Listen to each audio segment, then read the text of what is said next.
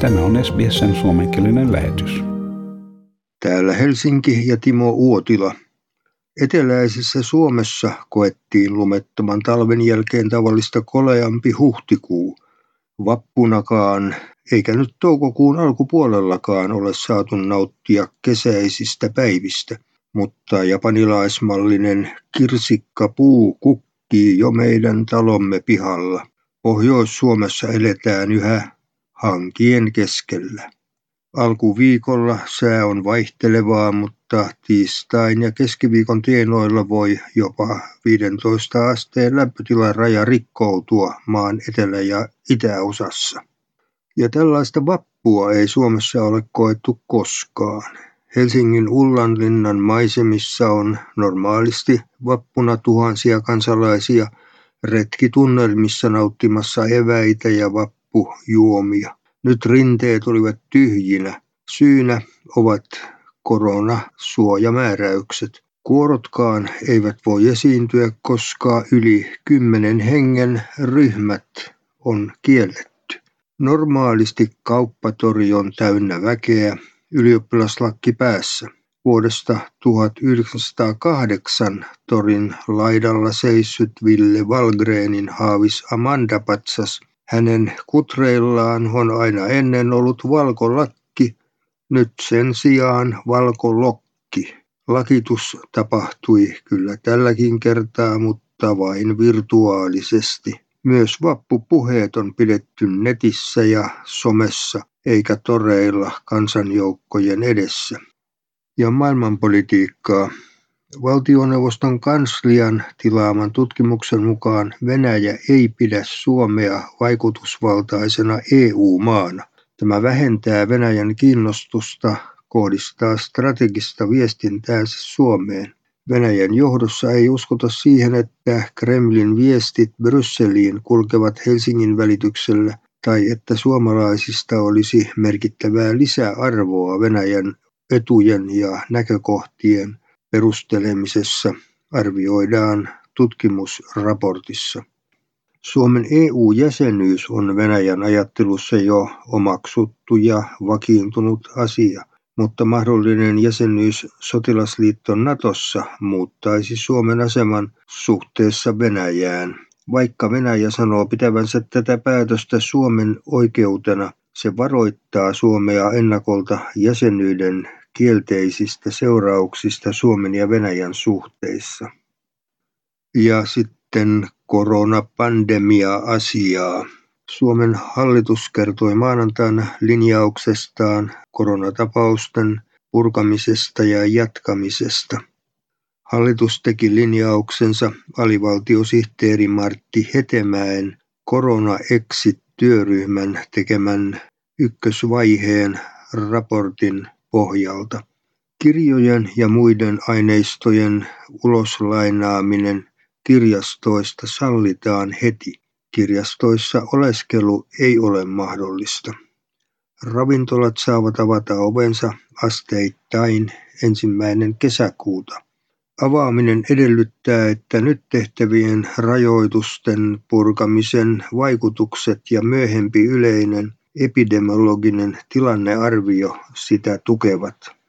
Ja ravintoloiden avaaminen edellyttää lain muuttamista siten, että ravintola toiminnalle voidaan asettaa esimerkiksi asiakasmääriä ja anniskeluaikoja koskevia rajoituksia. Lakimuutosehdotukset tuodaan hallituksen käsittelyyn viimeistään 13. toukokuuta. Rajaliikenteen rajoituksia puretaan 14. toukokuuta alkaen niin, että Schengenin sisärajat ylittävässä liikenteessä sallitaan pysyvään työsuhteeseen ja toimeksiantoon perustuva työmatkaliikenne sekä muu välttämätön liikenne. Käytännössä tämä tarkoittaa sitä, että työmatkaliikenne sallitaan jälleen Suomen ja Viron välillä. Käytännöstä tulee sama kuin Ruotsin ja Suomen välisessä työmatkaliikenteessä tällä hetkellä. Edelleen kaikkien työmatkalaisten osalta pätee omaehtoinen karanteeni 14 vuorokautta. Ulkoharrastuspaikat avataan 14. toukokuuta alkaen kokoontumisrajoituksia noudattaen. Kokoontumisrajoitusten raja nostetaan nykyisestä kymmenestä henkilöstä 50 henkilöön kesäkuun alussa. Yli 500 hengen yleisötilaisuudet on kielletty heinäkuun loppuun. Veljeni hautajaisissa esimerkiksi muutama päivä sitten saattoi olla paikalla vain kymmenkunta sukulaista. Ja urheilukilpailut ja sarjat voidaan käynnistää ensimmäisenä kesäkuuta alkaen erityisjärjestelyin. Pääministeri Marinin mukaan venyneet purkuneuvottelut eivät kerro eripuraisesta hallituksesta. En näe asetelmaa puolueiden välillä Asioita vain oli paljon, noin hän sanoi asiasta. Ja kukaan ei vieläkään tiedä varmasti, onko maailman hyvinvointivaltioista Ruotsi vai Suomi valinnut oikean linjan koronaviruksen nujertamisessa. Ruotsissa on koronauhreja kymmenkertaisesti, mutta elämä ja talous jatkuvat paljon normaalimmin kuin Suomessa, jossa ihmiset on määrätty pysyttelemään kotona sillä koulut, kirjastot, kulttuuri- ja urheilutilaisuudet on kielletty. Nyt niitä on sitten hiukan hiukan avattu yleisölle. Ja talous riutuu jo suuren laman oireilussa. Kysymys on siitä, olemmeko me täällä Suomessa maailman onnellisimmassa maassa todellakin onnistuneet katkaisemaan koronan kuollon kierteen vai odottaako se kulman takana. Ja lomautettujen määrän arvioidaan ylittävän edellisen finanssikriisin lomautusten määrän, joka oli noin 90 000 työntekijää. Lomautukset iskevät nyt eniten palvelualoille ja alle 30-vuotiaisiin ja naisiin. Ja Suomessa on yhteensä yli 5000 varmennettua koronavirustartuntaa ja kuolemantapauksia on raportoitu 240. Ja koronavirustartuntoja jäljittävän sovelluksen testaaminen alkaa Suomessa. Samalla yleiseurooppalaisen ratkaisun löytäminen näyttää yhä vaikeammalta. Kun valtioiden rajat aukeavat, kansallisten sovellusten rinnalle pitää löytyä kansainvälinen yhteisymmärrys siitä, miten ihmisten terveystietoja käsitellään. Ja koronavirusta testataan nyt jätevesistä. Toiveena on pystyä ennustamaan taudin mahdolliset uudet aallot. THL toivoo selvittävänsä, kuinka moni puhdistamoiden alueilla on sairastunut koronavirukseen. Ja tavaran vaihto yksityishenkilöiden välillä kielletään Tornion rajan ylityspaikalla maanantaista lähtien. Ja hoivakoti avasi tapaamiskontin piristämällä iäkkäiden korona-arkea. Kyllä näki, että äiti oli liikuttunut ja iloinen. Helsinkiläinen asumispalvelukeskus hankki pihalleen kontin, jonka sisällä omaiset pääsevät tapaamaan asukkaita turvallisesti ja EUn viranomaiset tutkivat nopealla aikataululla, voidaanko viruslääke Remdesivir ottaa käyttöön myös EUn alueella. Remdesivir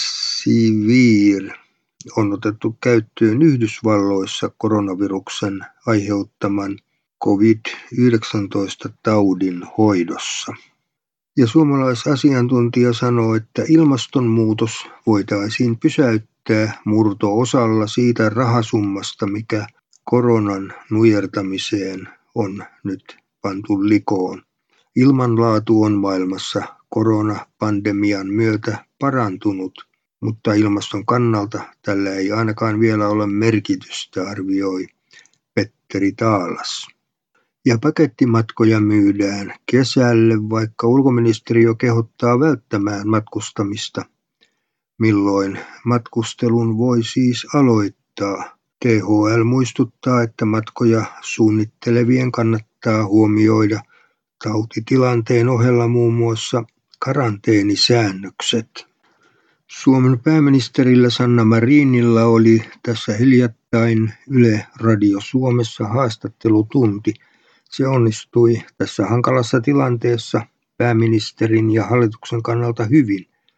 Se johtuu ennen muuta Marinin selkeästä tyylistä.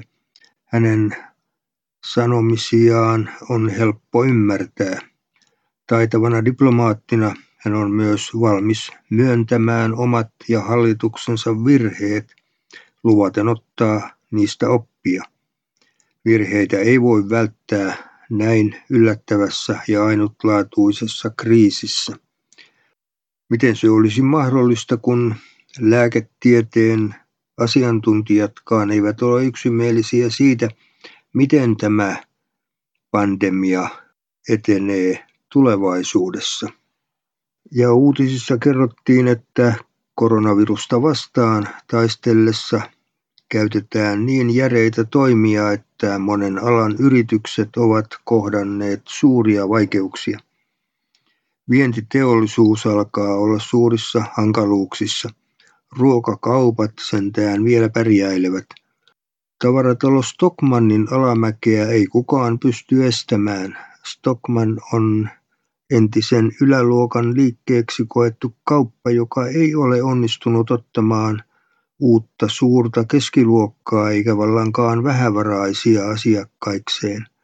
Takavuosina Stockmannin nimestä luotiin parodia Tokmanni, eli hullu mies. Sen niminen kauppaketju alkoi kuitenkin menestyä halpojen hintojensa ansiosta – nyt Tokmanni menestyy vuosi vuodelta paremmin ja on ryminällä ajamassa Stockmannin ohi. Ja nopeat ukrainalaispoimijat jäivät kotiin. Marjatila-yrittäjä kertoo, että joutuu palkkaamaan tuplasti suomalaisia heidän tilalleen. Kevään kausitöihin joudutaan rekrytoimaan entistä enemmän suomalaista työvoimaa. Tykkää, jaa ja ota kantaa. Seuraa SBSn suomenkielistä ohjelmaa Facebookissa.